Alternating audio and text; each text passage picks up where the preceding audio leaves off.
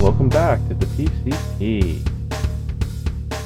One of my favorite uh, songs is "Feel Good Inc." by Gorillaz. It's pretty old. Um, I don't remember when I heard it before, but I do distinctly remember the time that it kind of etched itself into my brain. And it was at the strippers at the end of the night, and it was uh, playing uh, while the most amazing stripper I'd ever seen in my life, in natural too, right? I was floored. I'm pretty sure they had to pick my jaw, and I was like completely drunk. I was at my bachelor party, and uh, Beardsley was there. Beardsley taught me more than an unreasonable number of lap dances. I don't remember any of them except for one, because like I told many a time not to touch.